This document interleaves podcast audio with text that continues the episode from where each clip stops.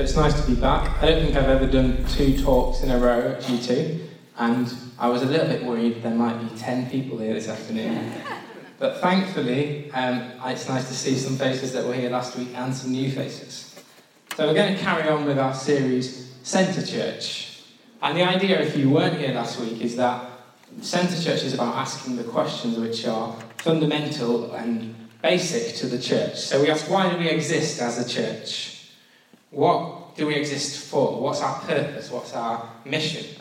And last week I got halfway through thinking what it means to be centered on the gospel as a church.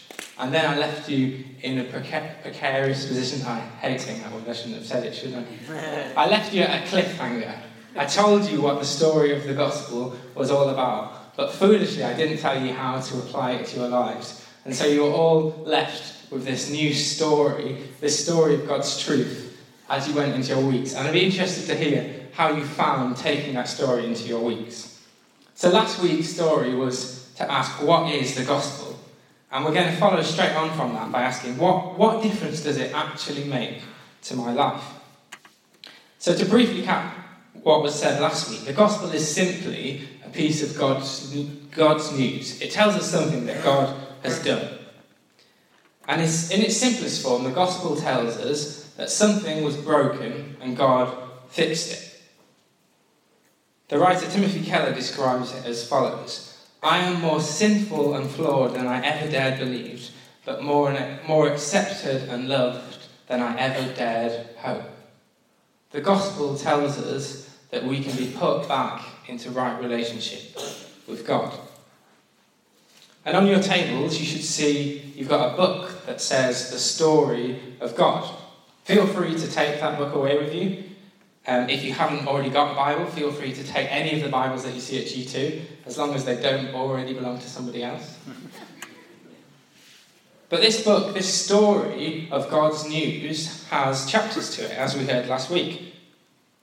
It tells us that God created a beautiful world with a purpose. He created human beings in His image with a purpose, and His desire was that they were in relationship with Him. But somewhere along the way, this got distorted. The whole of creation, including everybody in this room, every human being that has existed, has been affected by sin.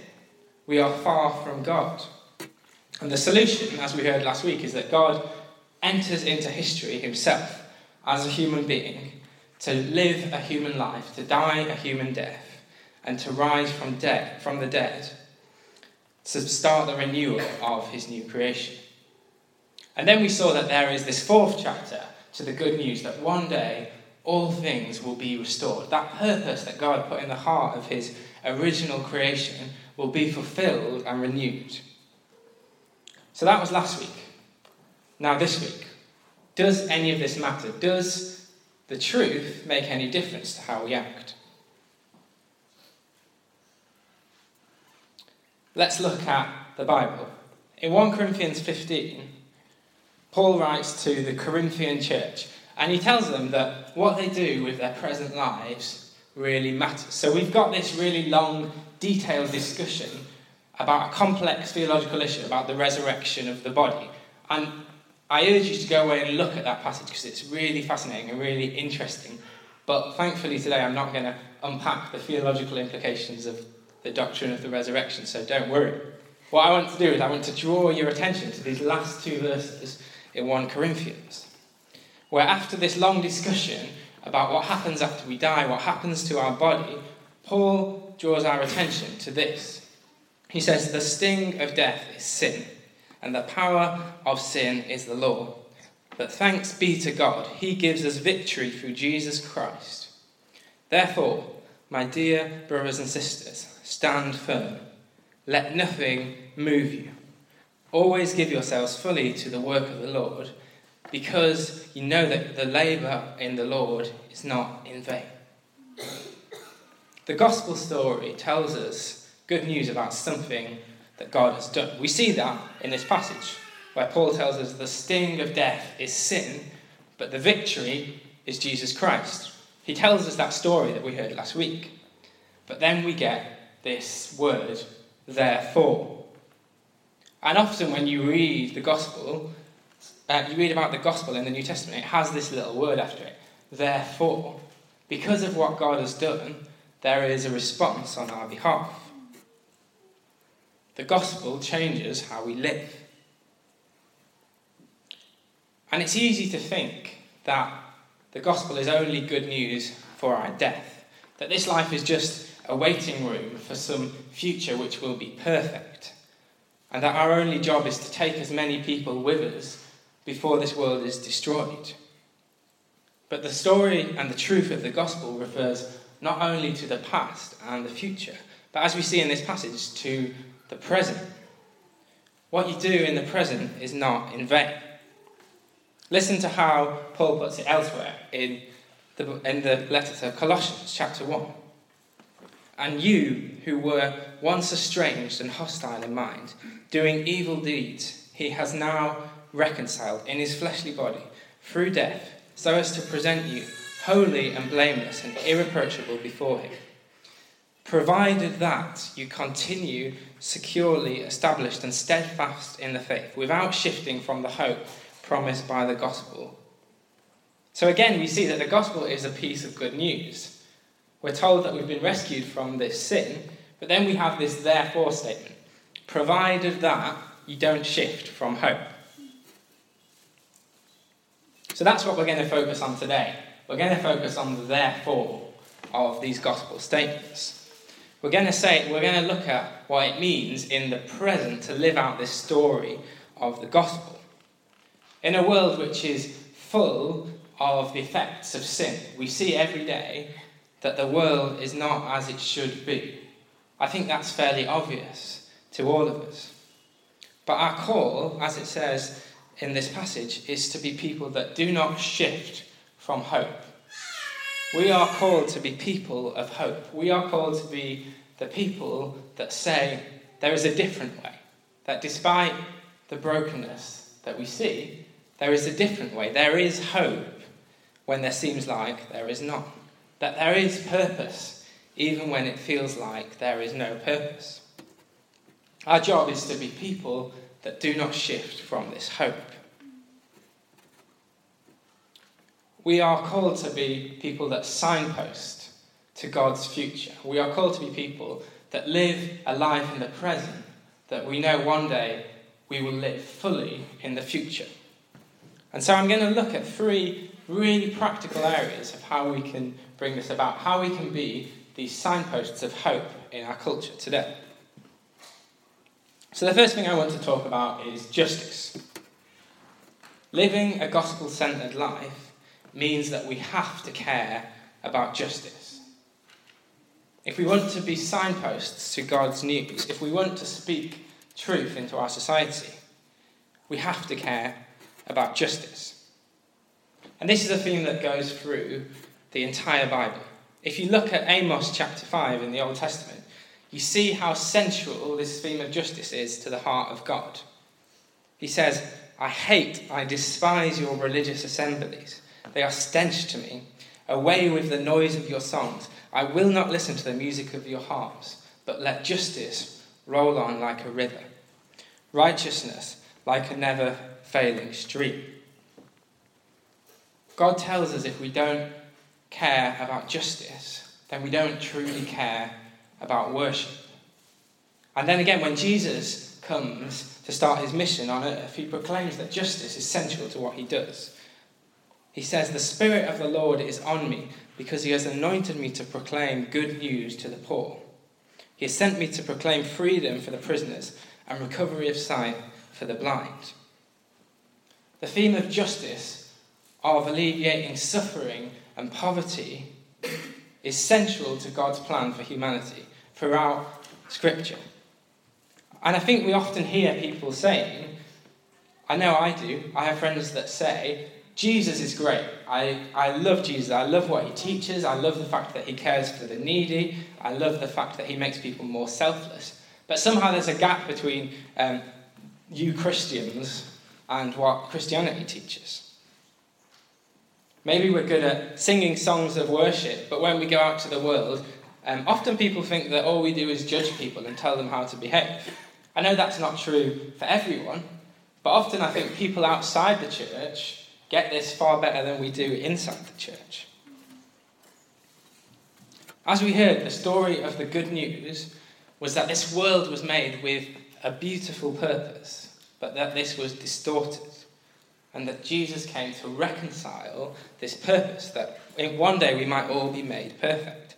And if we are to be the signpost to this story, if we are to speak out this story, then we need to care about justice. We need to care that people in, on our earth die of preventable causes. We need to care that there's poverty in our cities. We need to be the people that say, this wasn't how it was meant to be. It's not how it should be, and it's not how it's going to be. That is the voice of the church. When Jesus teaches his people to pray, he tells them to pray, Your kingdom come, your will be done on earth as in heaven. How can we pray that prayer in our hearts, in our prayer meetings, and in our churches, and walk out and not notice the injustice in our society? How can we sing that we want to dance upon injustice and then not notice when it is screaming us in the face? And I'm not preaching from a position of authority here. Um, I really haven't got this sorted out. I'm not very good at doing this.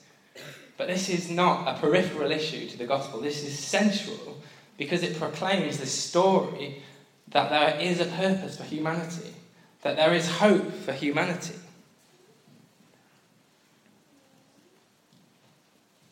Let me just give you a really practical example.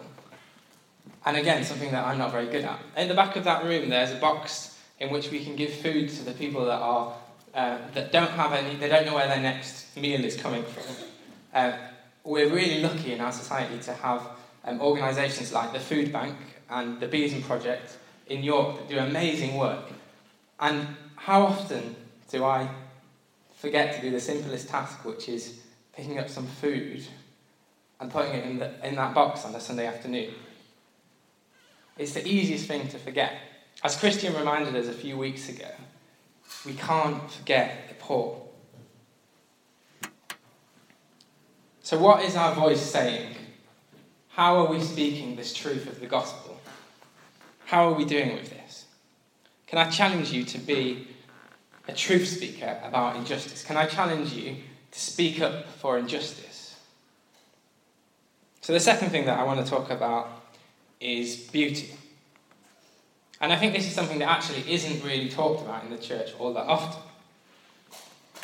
But just like the voice of justice, which says the world was meant to be a certain way, it's fallen away from its purpose, and one day it will be renewed, the voice of beauty says that God created a creation which was beautiful and majestic.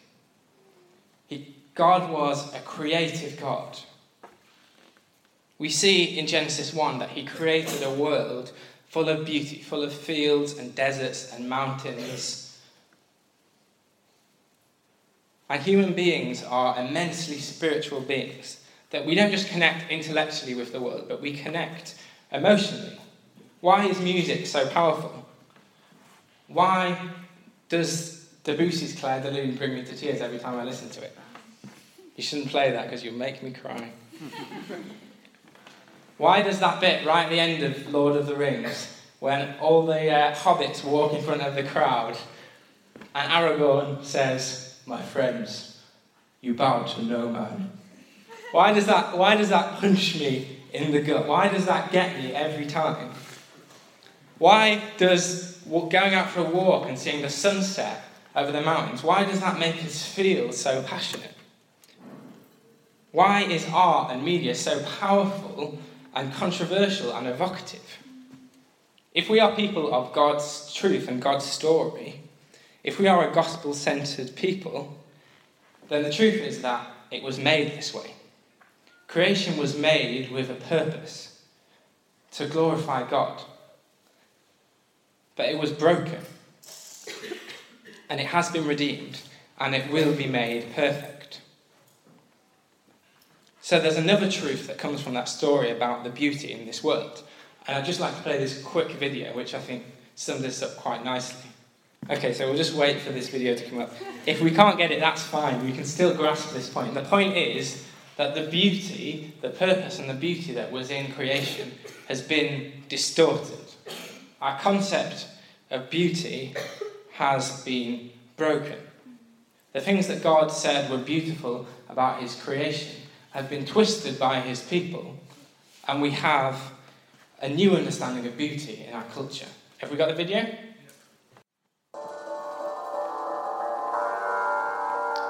I think that video sums up far better than I could in words that what we call beautiful in our society is far from its original purpose. So, as speakers of truth and speakers of God's story and God's gospel, we need to be people that champion true beauty. We need to be people that say, this is what is beautiful, this is what is true, and this is what is right. And I think that there's Barbie. An image of, you can decide, is she an image of true beauty or an image of distorted Barbie? Distorted Barbie, distorted beauty. so I think it's really sad, and I wish this wasn't the case, but if this message is true and God did create the world, then why are there not more voices of this truth in those areas which are so powerful? I would love to see over the next 10, 20 years a rise in people that speak this message in our media and in our culture. Because some of the loudest voices that we hear tell us the opposite of this truth. They tell us that there is no purpose and that we should just get on and enjoy our lives.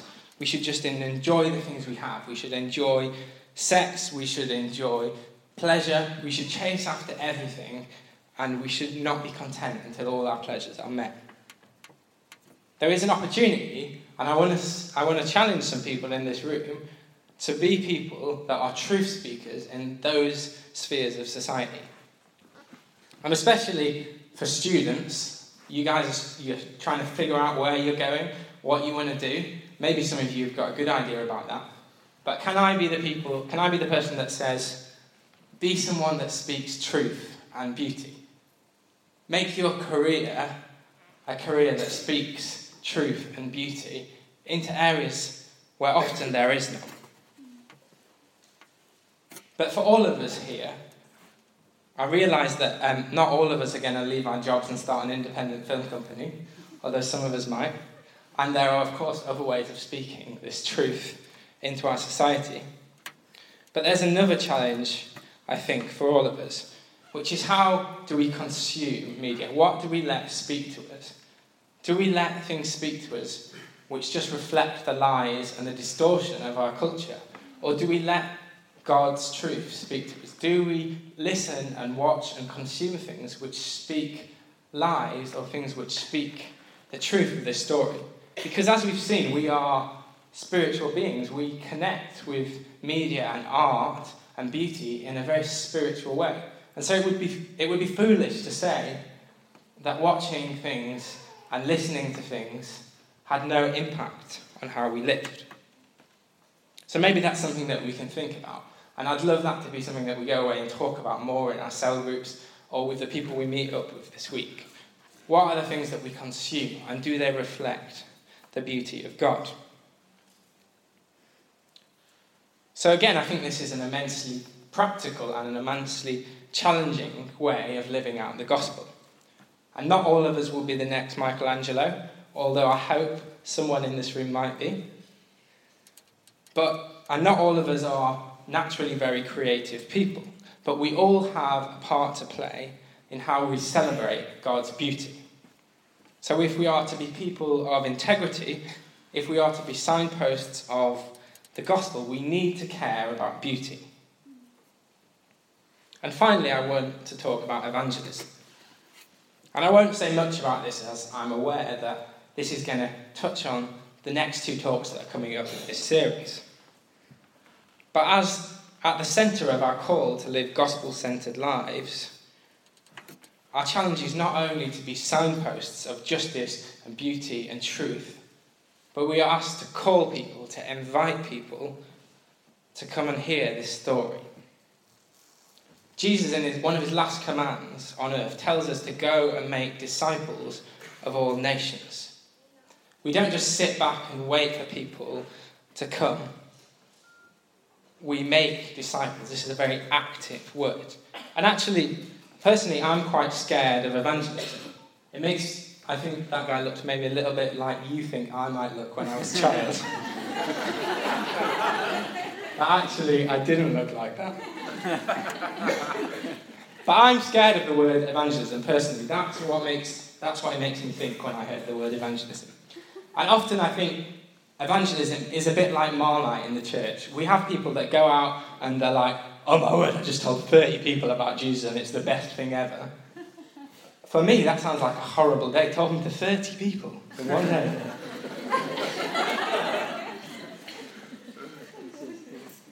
but actually, evangelism, when we understand it properly, is important to living out this story. And it's not about saying, I've got the perfect life. I've found the magic beans and you're still doing it wrong. It's not saying you need to come and join my club where we wear checkered shirts and listen, listen to soft pop rock. Evangelism is not just the offer of a better life and a new religious experience. It's not scaring people that if they don't believe in Jesus, that they're going to hell. It might contain some of those things, but at its heart, evangelism is an announcement. It's an announcement of what God has done. It's an announcement of that story that we heard about last week.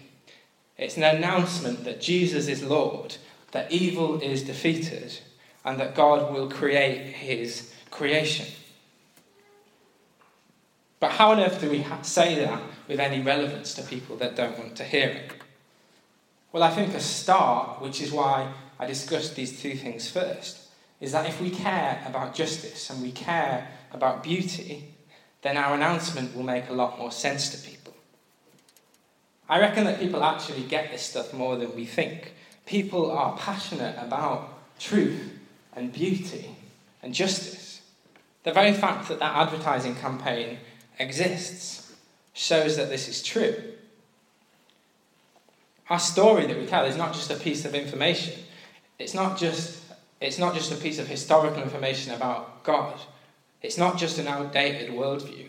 It says that the very reason that you care about these things, the very reason that you care about justice and beauty and truth, is because you were created in the image of God. In the image of a God who is true, a God who cares about beauty, a God who cares deeply about justice.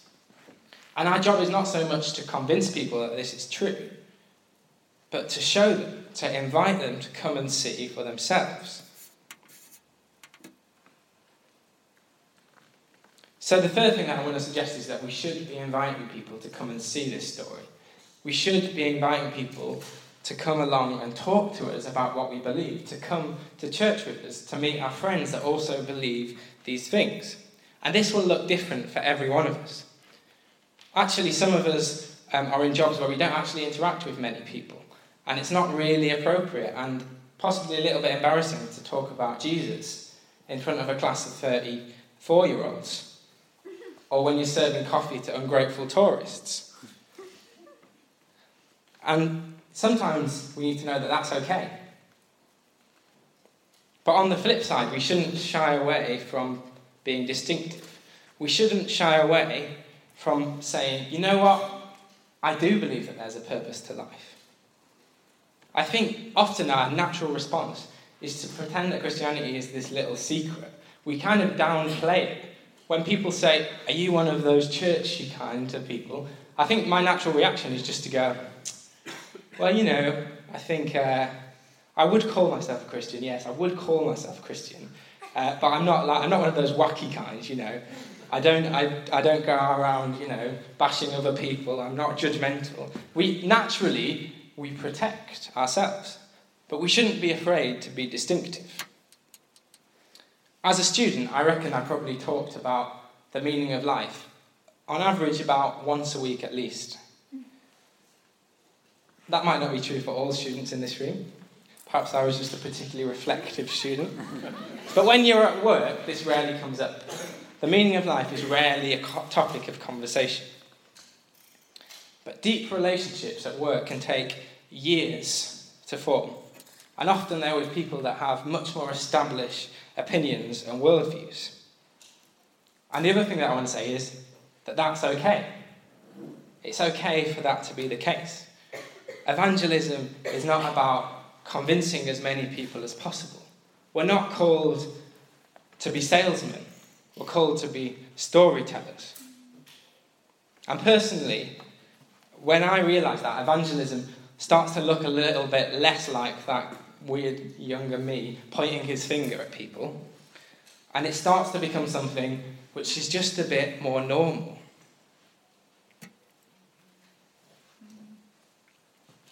The truth of the gospel is that this is something that God has done. God has rescued his creation from sin, and he will one day make it perfect. So, what I want to say today is that God is already at work. God is already doing these things. God is already in the purpose of restoring the injustice in this world.